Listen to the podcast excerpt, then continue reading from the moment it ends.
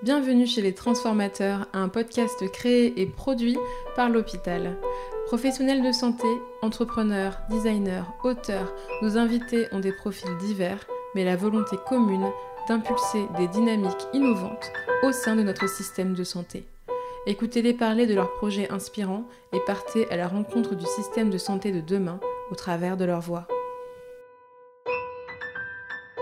Je suis Domiti Hiroux, la community manager de l'hôpital. Aujourd'hui, j'ai le plaisir de recevoir Alexis Bataille-Ambert. Ses professeurs disaient de lui qu'il était mauvais élève au lycée. Et pourtant, il est aujourd'hui l'auteur et le co-auteur de plusieurs ouvrages portant entre autres sur son métier d'aide-soignant dans le civil et dans l'armée. Alors Alexis Bataille, j'ai bientôt 30 ans, au mois de septembre. Euh, été soignant pendant plusieurs années. Maintenant, je termine mon cursus d'infirmier, donc a priori, je serai diplômé au mois de juillet. Euh, au-delà de mes activités euh, de soignant, bah, j'ai aussi une activité d'auteur. et maintenant, bientôt consultant pour une grande entreprise. Ok, bon, bah, tu vas pouvoir nous raconter tout ça en détail. Alors, à la base, au début de ton parcours, pourquoi est-ce que tu es devenu aide-soignant? Pourquoi est-ce que tu t'es orienté vers le soin? Euh, en fait, le choix de devenir soignant, ça s'est tout de suite euh, concrétisé dès l'enfance, parce que dans mon milieu familier, il y avait énormément de professionnels de santé. Et puis en fait, tout naturellement, au moment du choix euh, décisif de la fin du collège, je me suis dit bah, pourquoi pas, pourquoi pas me lancer dans cette, carrière sans forcément avoir de grandes convictions, mais en tout cas j'avais envie d'aider les autres. Euh, et comme j'étais pas un très bon euh, élève, on m'a orienté vers un, un, BEP car sanitaire et social, qui m'a permis vraiment de, développer mon regard que je pouvais avoir sur le monde de l'hôpital, et puis de, faire un choix professionnel, qui était celui de devenir aide-soignant. Et est-ce que tu pourrais tout simplement nous raconter les débuts de ton, de ton parcours d'aide-soignant? Euh, alors donc la première fois que d'abord la première fois que j'ai vu un patient parce que c'était assez important c'est une rencontre importante euh, donc, comme j'étais en PP euh, sanitaire et social, le, premier patient que j'ai vu, j'avais 15 ou 16 ans. La première toilette que j'ai réalisée, j'avais 15 ou 16 ans. Maintenant, c'est plus d'actualité. Ah c'est terminé. Euh, et ensuite, bah, lorsque je suis entré en formation AS, effectivement, là, le choix s'est confirmé. Et les débuts étaient beaucoup moins difficiles dans le sens où j'avais déjà eu ma petite expérience de soignant. À la fois à l'hôpital, mais aussi dans d'autres établissements.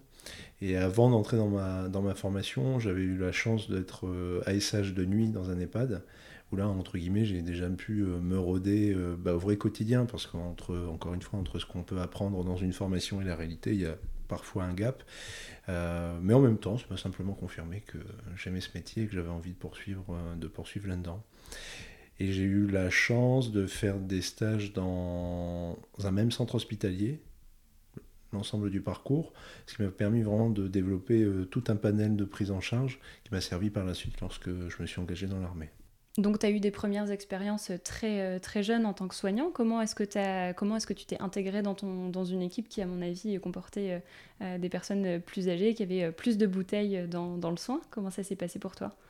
Alors pour nous, en tant que garçon, alors c'est absolument pas un propos machiste, mais euh, c'est vrai qu'on a cette étiquette de, de gentil, euh, de gros bras, d'aide supplémentaire. Donc dans un service, en règle générale, lorsqu'on a un garçon, ça se passe toujours à peu près bien. Mais euh, je dirais que j'ai même plutôt développé mon, ma fonction AS en dehors des stages. C'était plutôt au sein de ma promotion parce que la formation AS, on était à une époque où on ouvrait euh, énormément les vannes parce qu'on avait un gros besoin d'être soignant, ce qui est toujours un petit peu le cas maintenant, mais cette époque-là, c'était le début. Euh, et dans ma promotion, il y avait euh, des personnes beaucoup plus âgées que moi, qui avaient leurs propres expériences professionnelles, et moi j'étais quand même un petit peu le petit jeune de l'aventure. Et c'est vrai que c'est auprès d'elles, parce qu'il y avait une majeure partie de, femmes, auprès d'elles j'ai appris beaucoup de choses, à la fois sur le plan professionnel, parce qu'elles avaient des choses à m'apporter, mais aussi sur le plan humain, parce que bah, je sortais de chez papa-maman et que j'avais certainement besoin aussi d'être un peu dégrossi. Donc auprès, auprès d'elles, j'ai vraiment appris beaucoup de choses, y compris dans ma fonction d'AS. Tu disais tout à l'heure qu'il y a un écart parfois entre la formation et la réalité sur le terrain. Est-ce que toi, tu as pu constater quelque chose de cet ordre-là entre ta formation, même si tu l'as commencé très jeune, et tes premiers, stages et tes premières expériences en tant qu'aide-soignant Il y a forcément une différence parce que la théorie, mais même dans le quotidien, la théorie et la pratique, il y a toujours quelque chose de très différent. Alors sans forcément que ce soit négatif, mais effectivement entre ce qu'on nous apprend en formation, alors que ce soit en BEP, que ce soit en formation AS, et après ce qu'on pratique sur le terrain, bien évidemment, il y a des choses qui euh, ne se ressemblent pas, parce qu'il y a l'organisation des soins qui s'impose à nous, parce que à l'époque, il y avait déjà des difficultés ressources humaines, financières, euh, euh, d'organisation même du parcours du patient.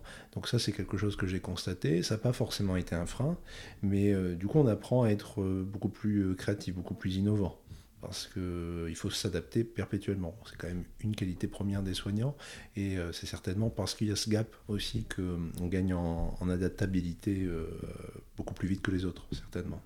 Donc pour toi, c'est ce gap qui donne naissance un peu à l'innovation dans le, dans le hmm. soin? On a une base euh, sur laquelle on s'appuie, qui est la théorie. Et en fait, une fois qu'on arrive face à un patient, bah, bien évidemment, on se dit, oula, mince, qu'est-ce que je vais faire? Mais parce qu'on a cette base, parce qu'on a ces acquis euh, qui existent, qui préexistent déjà, on est capable de sortir un peu du cadre pour aller chercher des choses dont on n'a pas forcément euh, la pleine compétence. Mais on sait qu'au cas où, lorsqu'on sent un peu moins à l'aise, on pourra revenir dans le cadre très facilement, même si euh, ça reste très conventionnel et qu'on sera peut-être un peu frustré de ne pas être allé au bout des choses, pour autant on sait qu'on peut toujours s'appuyer sur cette théorie. Et je crois qu'au quotidien, dans ma vie professionnelle, c'était un peu ça, c'était euh, cette capacité à sortir du cadre, au-delà euh, de mon expérience euh, individuelle, hein, mais vraiment tous mes collègues ont vraiment eu cette habitude de sortir du cadre et bah, d'y revenir si vraiment il y avait eu un problème ou lorsqu'ils se sentaient un peu moins à l'aise.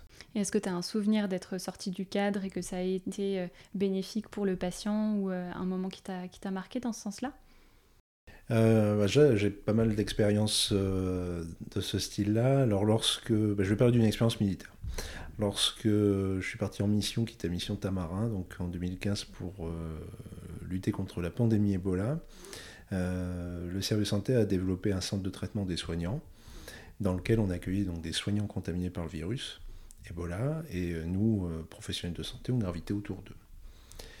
Plusieurs fois, on est sorti du cadre parce que euh, bah, ces patients qui étaient isolés dans notre centre de traitement avaient besoin de voir leur famille. Ça reste un besoin très, euh, très euh, primaire, très naturel. Ils avaient besoin de voir leur famille. Et bah, ce centre de traitement s'est adapté en sortant un peu du cadre, un peu hein, bien évidemment, en développant un espace famille qui leur permettait, avec toutes les contraintes qu'on peut imaginer, mais qui leur permettait quand même de se voir, de rencontrer leur famille, de faire passer des messages, de faire passer aussi euh, de la nourriture, de faire passer euh, des photos, de faire passer des dessins, tout en ayant quand même un contact plus ou moins rapproché. Alors, euh, encore une fois, avec toutes les contraintes que ça suppose, mais un contact plus ou moins rapproché avec leur famille. Et pour moi, je trouvais que c'était formidable de s'octroyer un peu cette sortie de cadre, parce qu'on aurait pu très bien dire que non, n'organiser aucune visite parce que pour nous aussi ça représentait un danger, celui d'être contaminé par du virus. Mais on s'est décidé quand même à l'organiser et en définitive ça a plu à tout le monde. Et lorsque euh, la pandémie Ebola a flambé, on a su revenir aussi dans ce cadre et interdire momentanément les visites à l'espace des familles. D'accord. Donc euh, c'était un premier, une première, euh, enfin pas forcément la première, mais c'était une expérience d'innovation pour toi dans ce, mmh. dans ce, cadre-là. Bon, je sens que tu brûles de nous parler de ton expérience militaire. Euh, est-ce que tu peux nous raconter un petit peu euh, comment ça t'est venu et pourquoi est-ce que tu as décidé d'orienter euh, ta carrière vers, vers l'armée? Bon, en fait, à vrai dire, je, bon, je voulais m'engager dans l'armée depuis que j'étais tout petit. Mais lorsque j'ai choisi de devenir soignant, bon, c'est un peu éloigné en me disant, bah, de toute façon, les soignants dans les armées, ça n'existe pas. et encore, moins des aides-soignants. Donc euh, j'avais euh, mis euh, ce rêve de gosse un peu de côté. Et puis en fait, lorsque j'ai eu mon diplôme, je suis allé, une semaine ou deux après l'obtention de mon diplôme, je suis allé à un salon étudiant accompagné des amis. Il y avait un stand du service de santé des armées. Donc, par curiosité, je suis allé un peu échanger avec eux. En fait, ils m'ont dit que c'était tout à fait possible de devenir aide-soignant militaire sans problème et qu'il suffisait simplement de faire un dossier d'engagement, euh, ce que je suis précipité de faire. Et euh, donc ça c'était en janvier 2013 et en septembre 2013 euh, j'intégrais ma première affectation. D'accord, et comment ça se passe entre du coup ton expérience dans l'hôpital et puis ton expérience militaire? C'est quoi les, les, principales différences? Comment est-ce que ça s'est passé au début? Alors lorsque tu es donc militaire infirmier, technicien des hôpitaux des armées, c'est notre statut, euh, bah, comme, comme, il l'indique, tu es d'abord militaire. Donc on reçoit une formation militaire qui n'est pas très euh, longue, qui est de 4 semaines en école de gendarmerie, où en fait on t'apprend les rudiments de la vie militaire, c'est-à-dire l'ordre serré, le garde à vous, la marseillaise, la marche au pas, te lever tôt, te lever tôt le maniement d'une arme aussi, hein, qui fait partie de, de, notre quotidien. Mais on a cette spécificité quand même d'exercer une activité professionnelle qui est quand même pas singulière au sein des armées. Et euh, même si les armées nous considèrent d'abord comme des militaires, au fond nous-mêmes, on est d'abord quand même des professionnels de santé. Et c'est ce qui se voit dans les hôpitaux militaires, où l'activité qui est proposée, l'activité de soins, elle est quand même essentiellement euh, concentrée sur une activité civile, ouverte aux civils, parce que la plupart des hôpitaux militaires accueillent des civils plutôt que des militaires. Et quelque part, on pourrait dire c'est tant mieux, parce que ça veut dire que les militaires se tiennent pas trop mal, plutôt en bonne santé. Euh, et on s'occupe aussi des ayants droit, donc euh, euh, les familles, les enfants, les anciens combattants. Là, c'est vraiment notre cœur, de, notre cœur d'activité. Moi, j'ai travaillé dans des services de chirurgie, où là, puisque la plupart des hôpitaux militaires sont des trauma centers, on accueillait des blessés militaires ou des blessés civils. Par exemple, lors du Bataclan, on a accueilli des, des blessés dans les hôpitaux militaires, qui étaient donc des blessés balistiques par balle mais euh, des blessés civils. Sinon, euh, dans d'autres activités, ce sont des blessés militaires. D'accord, donc tu, dans ton quotidien, dans ton activité, tu portes plus une blouse blanche que ton uniforme militaire. J'étais rarement en treillis. Euh, et est-ce que tu as fait des opérations, alors des, des OPEX, tu en, as, en as fait plusieurs? Est-ce qu'il y en a qui t'ont marqué? Comment est-ce que tu as vécu le soin à l'étranger? Une seule mission, qui était donc la mission Tamarin en Guinée-Conakry, pour le coup était une OPEX un petit peu différente puisqu'il ne s'agissait pas d'un théâtre de guerre. C'était vraiment euh, quelque part une, mission quasiment humanitaire dans le sens où on allait apporter notre expertise de professionnel de santé à un pays euh, ami. Donc c'était une super expérience. Pour moi, c'était la première fois que, que j'allais en Afrique euh, subsaharienne dans un pays que je connaissais pas du tout, y compris euh, sur la carte du monde, j'ai dû m'enseigner pour savoir où c'était. Euh, très très belle expérience parce que ça nous a permis euh, bah, d'une part de développer une expertise dans le champ de, du NRBC, donc nucléaire, radiologique, bactériologique, chimique, en particulier donc bactériologique, qui quelques années plus tard nous a bien aidé lorsqu'il s'agissait de vaincre la Covid. Mhm. et puis la collaboration aussi avec le service santé local, où là on s'aperçoit que même si les pratiques, même si les moyens sont différents, le fond est le même et euh, l'envie d'aider, l'envie de soigner, l'envie euh, de faire évoluer les prises en charge est la même. Et ça c'était quand même très très intéressant pour nous et en tout cas à ma place d'être soignant c'était quand même très formateur. Et euh, ça m'intéresse que tu reviennes un petit peu sur l'exemple que tu évoquais tout à l'heure, parce qu'on peut s'imaginer que c'est encore plus difficile de sortir du cadre dans l'armée. Euh, parce que l'armée, c'est par essence, pour moi, l'endroit où c'est extrêmement cadré, où c'est très codifié. Euh, comment est-ce que vous avez fait pour prendre la décision commune d'organiser cet espace famille? Est-ce que vous avez dû, en quelque sorte, pour déroger aux règles, est-ce qu'il a fallu désobéir en quelque sorte? Comment est-ce que ça s'est passé pour la naissance de ce projet-là? Une équipe pluriprofessionnelle a été réunie sur le camp pour euh, un petit peu réfléchir à cette, euh, à cette organisation. Bon, il faut savoir que dès le début, euh, tout a été placé sous le signe de l'innovation et de la création. Parce que lorsque mes collègues, moi je n'étais pas sur l'équipe qui est arrivée en premier, mais mes collègues qui sont arrivés en premier ont pris possession d'un terrain vide, il a fallu, dès le début, sur une page blanche, imaginer un centre de traitement des soignants avec le, parcours patient, avec les différentes zones, avec l'organisation des soins qu'on pouvait euh, développer à l'intérieur. Pour le coup, dès le début, on était sur une mission innovante et créative. Euh, et pour donc l'espace des familles, bah, c'était à peu près le même process. Donc une équipe pluriprofessionnelle était réunie. On a réfléchi aussi en collaboration avec les psychologue et la psychiatre euh, du camp la façon dont on pouvait, sans créer de la souffrance pour les patients de voir leur famille, mais ne pas pouvoir les toucher, ne pas pouvoir les sentir, comment on pouvait organiser cet espace famille. Puis on a aussi demandé leur avis aux patients directement. Ça peut servir. Ça peut servir pour euh, savoir eux si c'était un, réel besoin, si la façon dont on leur présentait le projet, bah, ça leur convenait, parce qu'après il ne s'agissait pas encore une fois de, créer de la souffrance ou une certaine frustration vis-à-vis de ce qu'on leur proposait. Et on avait la chance, euh, entre guillemets, hein, d'avoir euh, en tant que patient des professionnels de santé qui du coup ont su prendre beaucoup de hauteur sur ce qu'on leur proposait et aussi imaginer le bénéfice sanitaire que ça pouvait leur octroyer au-delà du simple fait de faire passer du poisson et du riz. Il y avait vraiment autre chose derrière tout ça. Donc voilà comment ça s'est organisé et ça s'est fait très vite parce qu'il y avait un besoin en fait qui s'est qui s'est exprimé et qui était quasiment urgent. qu'on a organisé ça très rapidement avec le service santé des armées et le régiment de dragons qui était présent avec nous sur le site, qui est lui une spécialité donc de, prise en charge du risque NRBC. Et euh, a priori, dès le début, ça a bien matché et euh, c'est un, un, concept qui a été euh, perpétué bah, jusqu'à la fin de la mission. D'accord, donc vous avez fait du design thinking euh, presque sans le savoir en fait, en observant sous, vraiment. Sous la tente, sous 60 degrés. ouais, bah, les cerveaux devaient bien chauffer, c'est le but justement d'une session d'idéation. Euh, et donc là, plus récemment, tu es retourné sur les bancs de l'école pour euh, faire ta formation d'infirmier, d'aide-soignant à aide-soignant dans les armées à infirmier. Comment est-ce que tu as pris cette décision de, de, de, reprendre, de retourner sur les bancs de l'école? En fait, je me sentais assez limité dans. Enfin, assez limité je me sentais limité dans mes prises en soins et j'avais envie euh, d'en savoir plus et vraiment de développer ma prise en charge auprès des patients. Et donc, euh, en tant qu'aide-soignant, la seule possibilité de le faire, c'était euh, de devenir infirmier. Donc j'ai décidé de, faire cette formation. à l'époque, on peut encore parler d'époque, puisque maintenant ça a encore bien bougé, mais il fallait passer un concours. Il y avait un concours qui nous obligeait à candidater donc dans les IPSI. je passais ce concours en 2017. L'époque, j'étais encore militaire, mais je savais que je quittais l'armée en 2019, puisque j'avais bien anticipé le projet. Donc en 2017, j'ai su que j'étais pris en IFSI. J'ai patienté deux ans avant d'entrer à l'IFSI.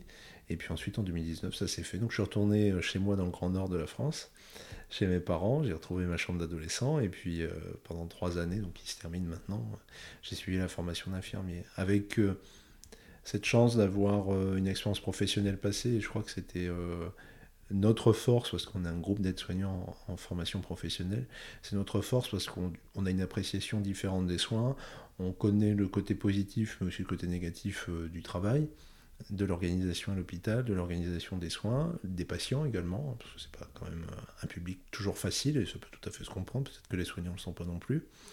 Et puis euh, on sait euh, dès le début ce que les équipes peuvent attendre d'un étudiant, d'un stagiaire. Donc notre place, notre façon d'être euh, et nos connaissances sont quand même, je pense, une force. Puis euh, auprès de nos petits camarades, on a appris plein de choses. Hein. C'est vrai que lorsqu'on a 18 ou 19 ans, bon, on apprécie les choses différemment, on a une fraîcheur que parfois on a déjà un peu moins. Euh, une fraîcheur d'idées, une fraîcheur de, bah, d'innovation, hein, puisque c'est un peu le sujet de, ce podcast, hein, d'innovation, de création.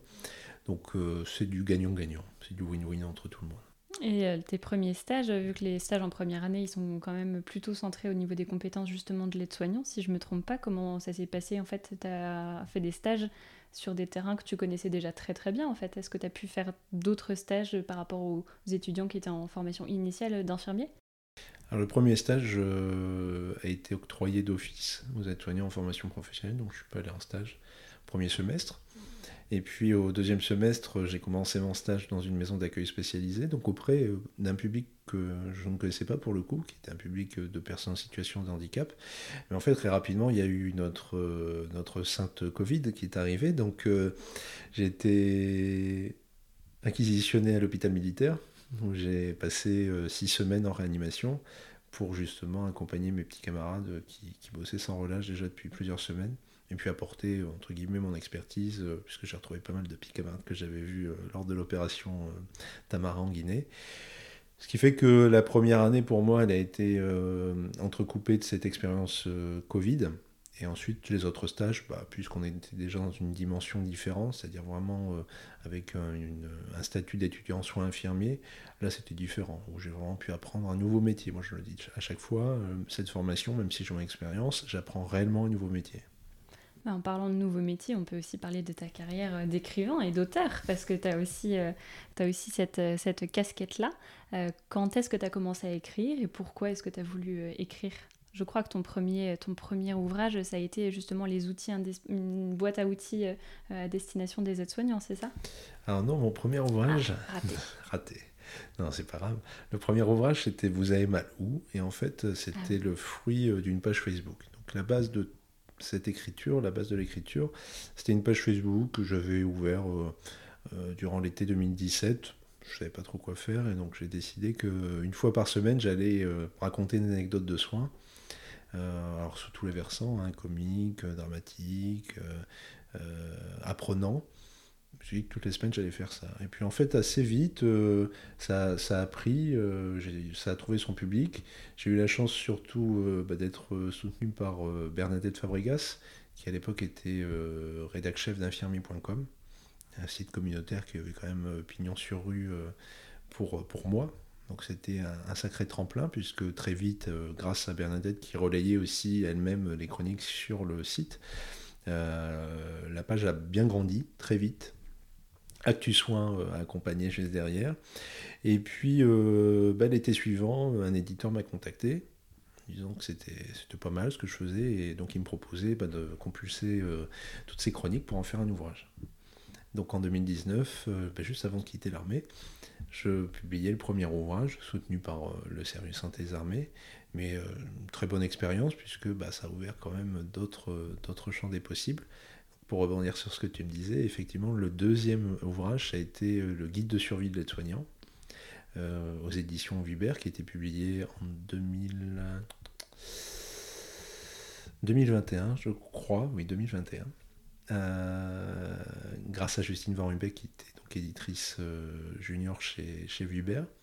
Pour le coup, c'était une expérience encore une fois tout à fait atypique, puisqu'il s'agissait de faire du professionnel donc avec du contenu euh, un peu plus sérieux que des chroniques, euh, des recherches, de construire une trame, de travailler aussi en collaboration avec euh, bah, des éditions qui sont quand même assez, assez monstrueuses. Hein. C'est une sacrée machine, Vuber, hein, c'est pas rien. mais vraiment super, puisqu'on a renouvelé l'expérience en publiant en, en, février, oui c'est ça, en février dernier, les 50 outils indispensables de l'aide-soignant là, j'étais en collaboration avec trois, euh, trois auteurs. Et puis, euh, j'ai aussi eu l'occasion de publier, mais pour une autre plateforme pour laquelle j'écris, euh, en collaboration avec 53 auteurs, innovation et management des structures de santé en France. Donc, chez LEH Édition, via Manager Santé édition à laquelle a aussi participé Lidvine Vaillant, avec qui on co-anime ce, podcast des transformateurs. Euh, ça m'intéresse de revenir un petit peu sur euh, Vous avez Malou, euh, parce que c'est pareil, c'est à nouveau un projet assez, assez innovant, parce qu'il a généré un engouement assez rapide, comme tu le disais. Est-ce que ça t'a aidé à construire un dialogue avec des professionnels, des, des confrères, des consoeurs et à, à, nourrir un dialogue autour de votre pratique. Qu'est-ce que ça, qu'est-ce que ça a généré pour toi cet engagement-là autour de, tes chroniques? En fait, dès le début, comme je le disais, oui, effectivement, il y a eu un engouement. Et ce qui était euh, assez formidable, c'est que la plupart de, la plupart de l'audience est évidemment euh, aide-soignante. Et euh, pour elle, puisqu'il y a quand même une majeure partie de, de femmes chez les aides-soignantes. Pour elle, elle se retrouvait dans un quotidien qui était le leur également, avec des histoires assez similaires, en se disant bah, finalement, euh, je suis peut-être capable moi aussi d'écrire et de proposer du contenu euh, qui soit euh, intéressant, qui soit touchant, qui, qui veut dire quelque chose et qui, au-delà de ça, transpire un peu de, ma vision des soins. Donc la, la, page dans le couloir Penser à un aide-soignant, qui était donc la page Facebook originale, ça a permis euh, à certaines de me proposer des textes, de me demander des conseils, de réfléchir aussi ensemble à du contenu pour euh, les accompagner et puis leur dire en fait tout simplement qu'il ne suffisait pas d'avoir de, de, connaître de grands éditeurs pour publier, mais il suffisait simplement d'avoir envie et de se donner quelques moyens. Donc c'était une très très belle expérience que j'ai clôturée puisque dès lors que j'ai changé d'étiquette professionnelle, euh, j'ai pas voulu euh, poursuivre cette page Facebook puisque bah, l'audience allait beaucoup moins s'y retrouver. Donc euh, j'ai clôturé cette page, j'ai gardé contact avec certains lecteurs de l'époque qui m'ont retrouvé en fait sur les réseaux, sur d'autres réseaux. Et puis l'ouvrage en lui-même permet aussi de rencontrer encore maintenant des étudiants, des étudiants infirmiers, des élèves aides-soignants, parce que dans plusieurs instituts de formation, il a été utilisé dans le cadre de l'unité d'enseignement 6.1, euh, je crois, qui est donc la rédaction d'une fiche de lecture, où ça m'a donné l'occasion de, discuter avec eux et d'échanger aussi sur la pratique. D'accord. Et les anecdotes que tu racontais sur cette page-là, c'était uniquement des anecdotes que tu avais vécues en tant qu'aide-soignant militaire ou est-ce que ça reprenait aussi des, moments que tu avais vécu euh, quand tu travaillais dans le civil? Oui, en fait, dès, euh, dès que j'ai été aide-soignant. Voilà, c'était vraiment euh, tout ce que j'ai pu compulser. Alors, ce que j'avais expliqué dès le début sur la page Facebook, c'était que parfois, pour éviter justement de trahir ce secret professionnel, qui est un petit peu notre devoir de soignant, certaines histoires, c'était un peu un mix de plusieurs mais euh, le liant de l'anecdote, c'était euh, réel et parfois c'était simplement le sujet d'une seule personne. Euh, et pour le reste, effectivement, il y en avait pour tous les goûts, du triste, du drôle, mais quand même un peu plus de drôle. Hein. Parce qu'on a quand même un métier de contact avec l'humain et souvent à l'hôpital il y a quand même des situations très très très très drôles parce que les gens les gens sont, sont nature en fait, il n'y a plus de filtre à l'hôpital. Alors, est-ce que tu pourrais nous raconter une anecdote comme ça? Qu'est-ce que je peux te raconter? Qu'est-ce que je peux te raconter? Parce que, y a, comme je te l'ai dit, il n'y a, a, pas de filtre à l'hôpital. Alors parfois, c'est quand même un peu sur le versant sexuel. Alors on ne va pas raconter d'histoires sexuelles. Euh, qu'est-ce que je peux te raconter? J'avais un, patient euh, dans un hôpital où, euh, en fait, pour lui, l'hôpital, c'était la nourriture qui lui était servie à l'hôpital, c'était dégueulasse supportait pas la nourriture de l'hôpital. Puis donc, euh, un jour, il nous explique que maintenant, il euh, faut arrêter les conneries. Il veut bien manger. Donc il a contacté le restaurant qui était juste à côté de l'hôpital. Et puis euh, nous, on était dans la salle de soins en train de, en train de discuter des patients. Et on a vu arriver tout un tas de, serveurs, tout un tas de services traiteurs arriver dans sa chambre, installer la nappe, les chandelles, les bons repas. Et en fait, au-delà du fait qu'il se serve lui-même un bon menu, il avait invité tous ses copains donc ils organisaient un repas gastronomique auquel on a été invité euh, en fin d'après-midi où tout le monde avait bien abusé du, rouge. Et euh, c'était un chouette moment, c'était un chouette moment parce que c'est là où on s'aperçoit que les limites de l'hôpital, les frontières de l'hôpital, elles n'existent pas, euh, pas réellement à partir du moment où aussi les soignants sont... comment dirais-je Où les soignants collaborent avec les patients, puisqu'en soi il n'y avait rien de, de grave, il n'y avait pas de danger. Euh, d'abuser un peu du foie gras et du, vin rouge. C'est pas un problème. Euh, son expérience à l'hôpital a été certainement améliorée grâce à ça. D'accord, donc euh, c'est lui qui a désobéi un petit peu et qui s'est dit bon, puisqu'ils ne veulent pas me servir un bon les, menu, on n'est jamais mieux servi que hein. par moi-même, les patients sont désobéissants. et plus récemment, tu as, écrit un, as coécrit un, un, autre ouvrage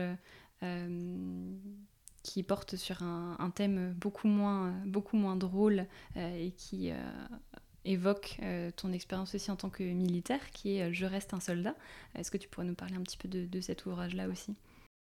Alors, Je reste un soldat, c'est un ouvrage que j'ai coécrit avec le caporal-chef Manuel Cabrita, qui est un grand blessé de guerre que j'ai rencontré lorsque j'étais soignant militaire à l'hôpital Percy. il a été blessé en 2010 oui, 2017 euh, au Mali. C'était un auxiliaire sanitaire, son engin roulait sur un, une bombe artisanale au Mali. Donc, euh, lorsque le véhicule a roulé, la roue avant gauche, donc euh, lui en tant que conducteur, évidemment, il était juste à côté. il s'est pris l'ensemble de la déflagration. et après cet accident, il a perdu un bras, une jambe et une bonne partie du visage. Et euh, quand euh, je l'ai eu en tant que patient dans mon service de chirurgie, donc euh, dans le cadre du service après-vente de la réanimation, comme je lui dis, moi j'étais assez impressionné par le personnage qui était très résilient. Alors parfois c'est une façade, c'est aussi une façon de d'être dans, dans, le déni, de ne pas prendre en compte sa, sa, sa, pathologie, son handicap, mais en fait quand on creuse un peu avec Manuel, c'est c'est pas du chiquet, c'est du vrai. Et euh, je crois que c'est sa force, c'est sa véritable force. Alors, euh, quand, quand j'ai vu un petit peu euh, ce qu'il en ressortait avec lui, je lui ai proposé tout simplement d'écrire un bouquin sous la forme qui lui convenait, dans le temps qui lui convenait, et bah, chez l'éditeur qui voulait. Voilà, je lui laissais vraiment libre cours. Moi, je lui prêtais simplement ma plume et mon ordinateur pour qu'on puisse faire ça. Et en fait, euh, bah, il a respecté le contrat, c'est-à-dire qu'il a pris beaucoup de temps pour y réfléchir. Et puis en 2021, donc l'année dernière, euh, il m'a recontacté, on avait gardé le contact, mais il m'a vraiment recontacté pour ce travail, en me disant, bah écoute, ça va mieux, je me sens prêt, euh, dis-moi ce qu'on fait. Donc ça s'est fait assez vite via une visioconférence enregistrée où tous les samedis on avait rendez-vous pendant une heure, une heure et demie. L'ouvrage a été écrit à quatre mains en quatre ou cinq mois avec des chapitres intermédiaires qui sont beaucoup plus institutionnels et euh, sur lesquels j'ai pris la main parce qu'il s'agissait aussi d'expliquer aux gens comment s'organise le parcours d'un blessé de guerre. Et puis ensuite, euh, bah, on a eu la chance et même l'honneur, je dirais, d'avoir euh, le président de la République qui participe directement à l'ouvrage puisqu'il a rédigé l'avant-propos. En souvenir bah, du lien qui préexistait avec Manuel, puisqu'il l'avait emmené à l'époque avec lui lors de la finale de la Coupe du Monde en Russie dans le Falcon présidentiel. Et puis, euh, puisque c'est l'objet de son message, son avant-propos, il est quand même euh, euh, beaucoup plus général. Il s'adresse à tous les blessés militaires et à toutes celles et ceux qui offrent un petit peu une partie de leur vie bah, à la défense de nos intérêts pour nous, citoyens français. Alors c'est amusant parce qu'au début de ce podcast, euh, tu disais que tu étais un petit peu le cancre euh, qu'on n'avait pas voulu envoyer en formation euh, générale. Et puis voilà, tu as fait être soignant, puis tu dans l'armée, puis tu as fini par écrire en fait. et ce qui fait de toi tout sauf un cancre, je pense. Et donc là, tu écris des livres seul ou à quatre mains ou à plus, comme c'est le cas avec Manager Santé. Est-ce que tu penses que c'est ça qui fait de toi un transformateur? Un transformateur, alors modestement, je te dirais pas forcément que je suis un transformateur, mais je crois que c'est surtout euh, une volonté de, faire bouger les choses et de, prouver aussi aux, unes et aux autres, comme je le faisais via, euh, via la page Facebook à l'époque, dire que tout le monde est capable d'eux, si ce n'est de se donner les moyens, alors qu'ils ne sont pas forcément des moyens, bah, j'en suis la preuve, qu'ils ne sont pas forcément des moyens financiers, qui ne sont pas des moyens universitaires. Justement, pour les aides-soignants, c'est de se dire qu'en dépit de leur formation, qui peut leur paraître assez souvent euh, modeste, euh, peu importante, euh, discrète, et ben en fait tout le monde a cette capacité de, création, si tant est qu'à un moment donné on, leur fait confiance, et comme je te l'ai dit tout à l'heure, c'est vrai que si toute cette aventure s'est précipitée, c'est aussi parce que des gens m'ont fait confiance.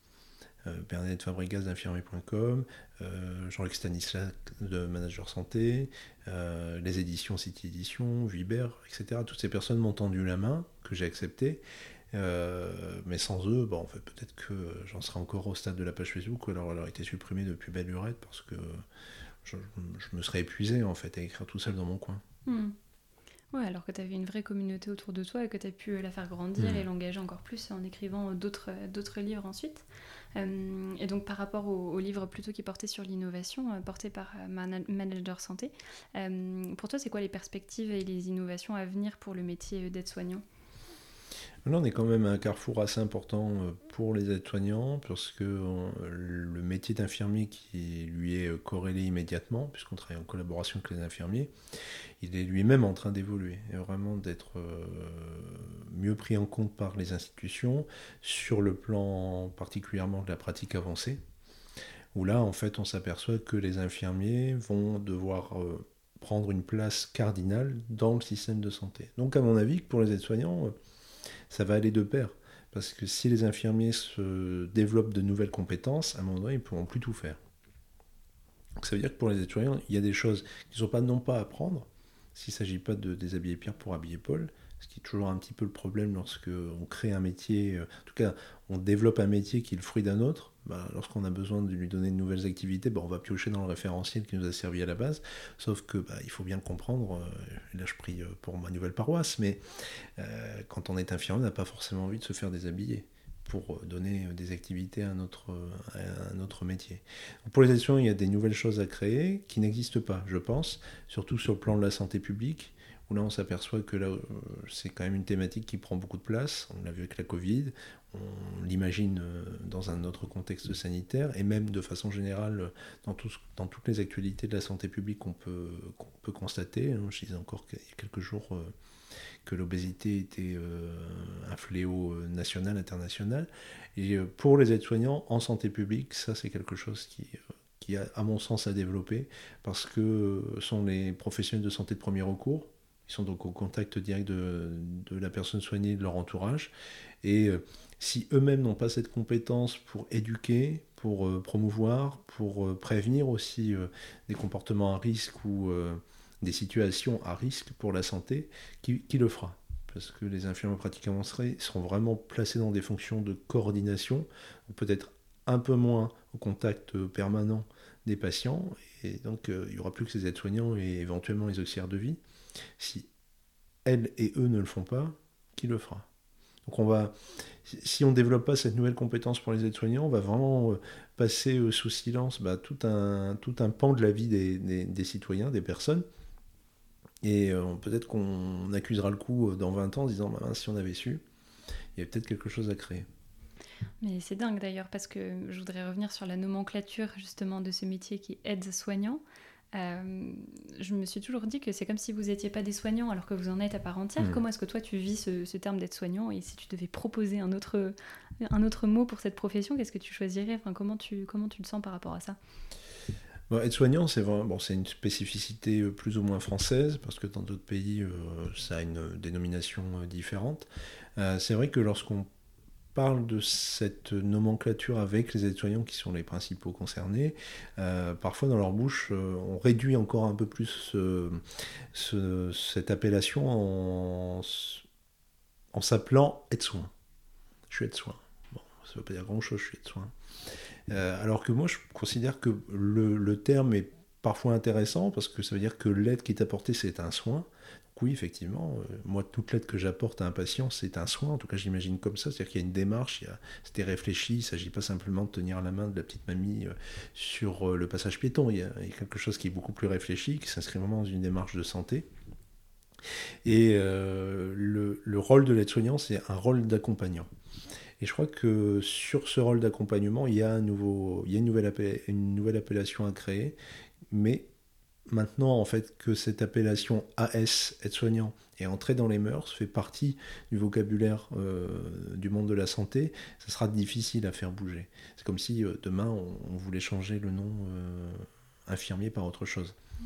Dans l'esprit des gens, ça sera très compliqué à faire entrer. Mais pour autant, il y a vraiment quelque chose à faire développer. Et pourquoi pas déjà demander aux aides-soignants, qui sont eux-mêmes les principaux intéressés, ce qu'ils en pensent. Mm. Mais on a vu que ça va emporter pas mal de suffrages, parce que c'est quelque chose qui est non exprimé, hein, qui n'a pas un besoin très exprimé. Hein. Lorsqu'on parle avec ses aides-soignants, c'est la première problématique de se dire tiens, j'aimerais bien changer de nom. Mais ça fait surtout partie des besoins non exprimés, qui sont aussi une façon parmi tant d'autres de valoriser, de lever l'attractivité sur ce, sur ce métier. Ouais, d'avoir une, reconnaissance, parce que je, en t'entendant, je, me dis, euh, si l'aide est un soin, alors le soin c'est quoi justement? Si tu mets les deux, les deux mots euh, côte à côte, aide, soignant, euh, si l'aide est déjà un soin, est-ce que, est que du coup pourquoi, pour toi le soin c'est un geste technique ou au contraire est-ce que c'est aussi l'aide? C'est quoi la différence pour toi? En tant qu'aide-soignant, sur le plan technique, il n'y a pas grand-chose je pense qu'on va me jeter des cailloux si on entend ça, mais c'est vrai que sur le plan technique, il n'y a pas énormément de choses, et le gros de l'activité euh, AS, euh, c'est pas seulement de faire une toilette et euh, d'habiller une personne, c'est aussi de, mobiliser des outils relationnels. Et ça, c'est vachement compliqué. Il s'agit de dire la bonne chose au bon moment, de trouver les mots, parfois pas les mots, de savoir écouter, ça c'est pareil, c'est quand même une compétence qui est quand même assez difficile à maîtriser. Il faut savoir écouter. Il faut savoir aussi euh, synthétiser ce que les patients euh, nous racontent. Il faut aussi euh, bah, savoir mobiliser une forme de, de compétence de diplomatie parce qu'il s'agit de faire le tampon avec le médecin, avec l'infirmière, avec le kiné, avec la SH.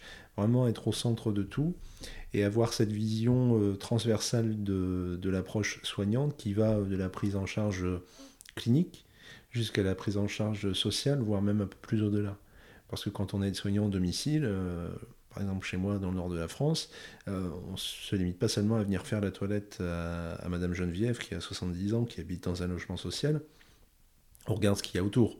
On regarde euh, bah, l'état de son appartement, on se renseigne de savoir si elle a des aides ou des auxiliaires de vie, on regarde ce qu'elle a dans son frigo, on regarde la façon dont elle est habillée.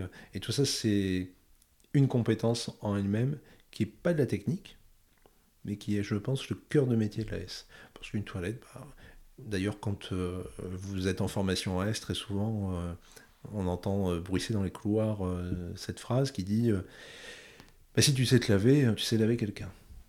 Donc ça prouve bien que, a priori, la technique, elle est bien présente, mais elle n'est pas fondamentale, puisqu'on considère que tout le monde peut le faire. Même si ça, je ne crois pas non plus, mais il faut vraiment valoriser donc ce côté non technique qui sont parfois même des, compétences douces hein, de l'aide-soignante, mais qui sont euh, son cœur de métier, davantage que la toilette ou, euh, ou l'accompagnement, la collaboration avec l'infirmier. Alors dans d'autres services en réanimation, si on continue, là on est vraiment sur de la technique, mais c'est de la technique en collaboration.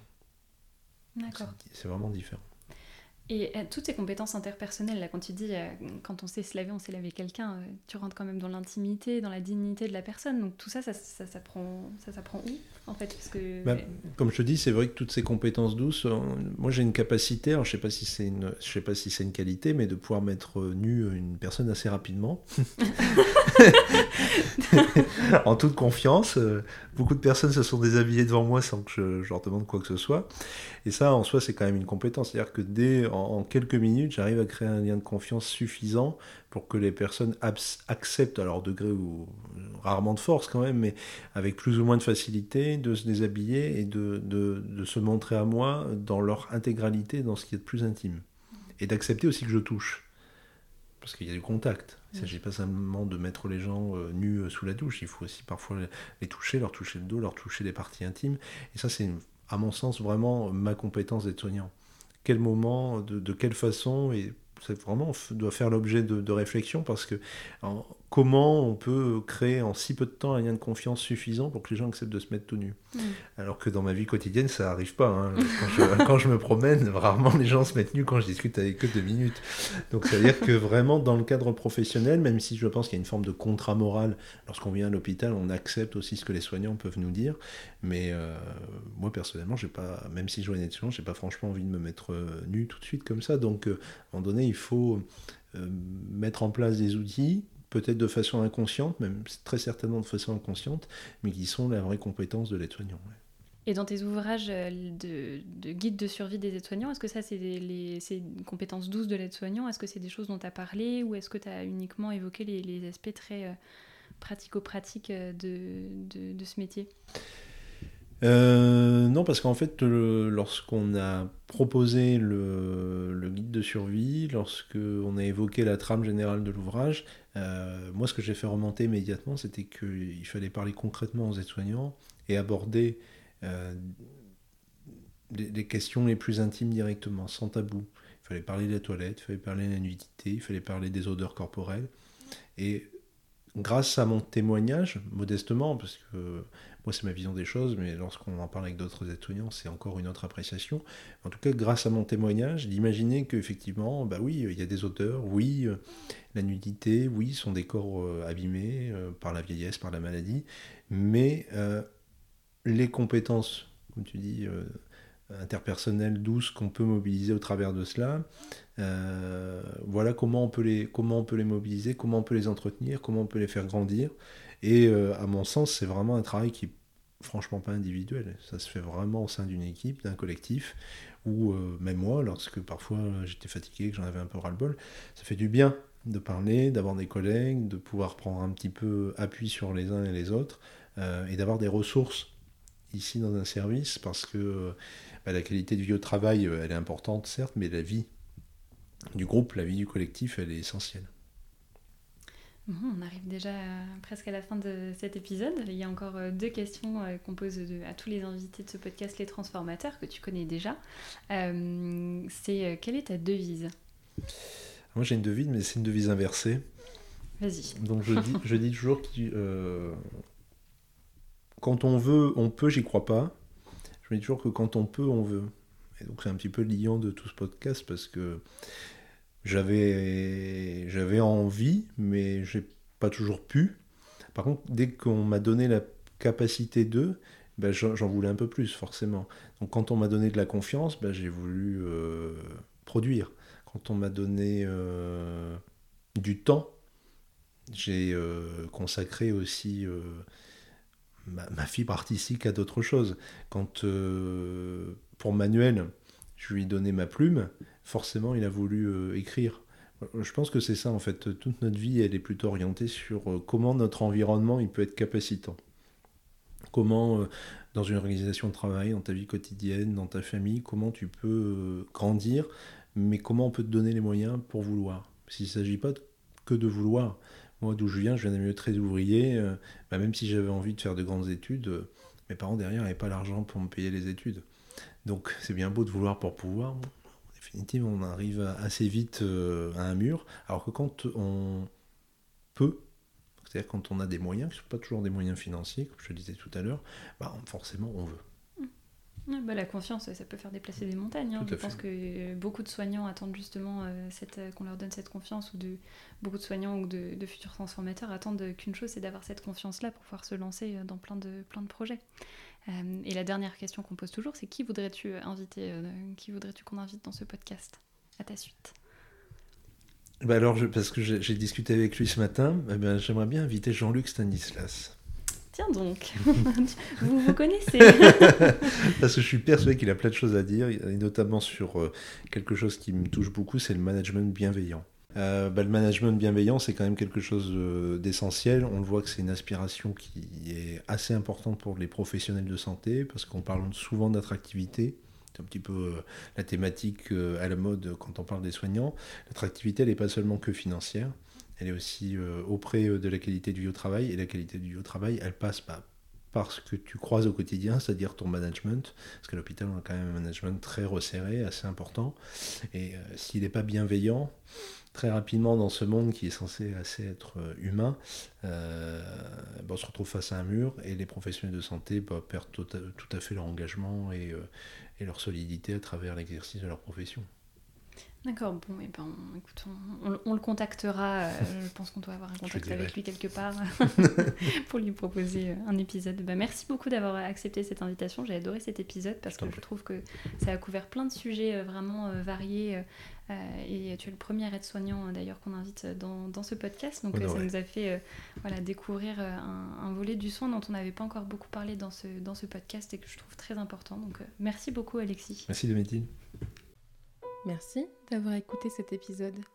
Peut-être qu'il a résonné avec vos convictions ou vous a donné des ailes pour concrétiser vos idées. En tout cas, vous n'êtes pas seul. Nous sommes des centaines à vouloir transformer notre système de santé. Et nous avons créé un espace en ligne pour échanger et pour nous entraider. Pour nous rejoindre, rendez-vous sur notre site l'hôpital.care, l o w p i t a C-A-R-E, rubrique communauté. Et pour nous aider à faire connaître le podcast, parlez-en autour de vous, mettez-nous 5 étoiles et abonnez-vous sur les plateformes de votre choix. Ça nous aiderait énormément. Merci et à bientôt pour le prochain épisode.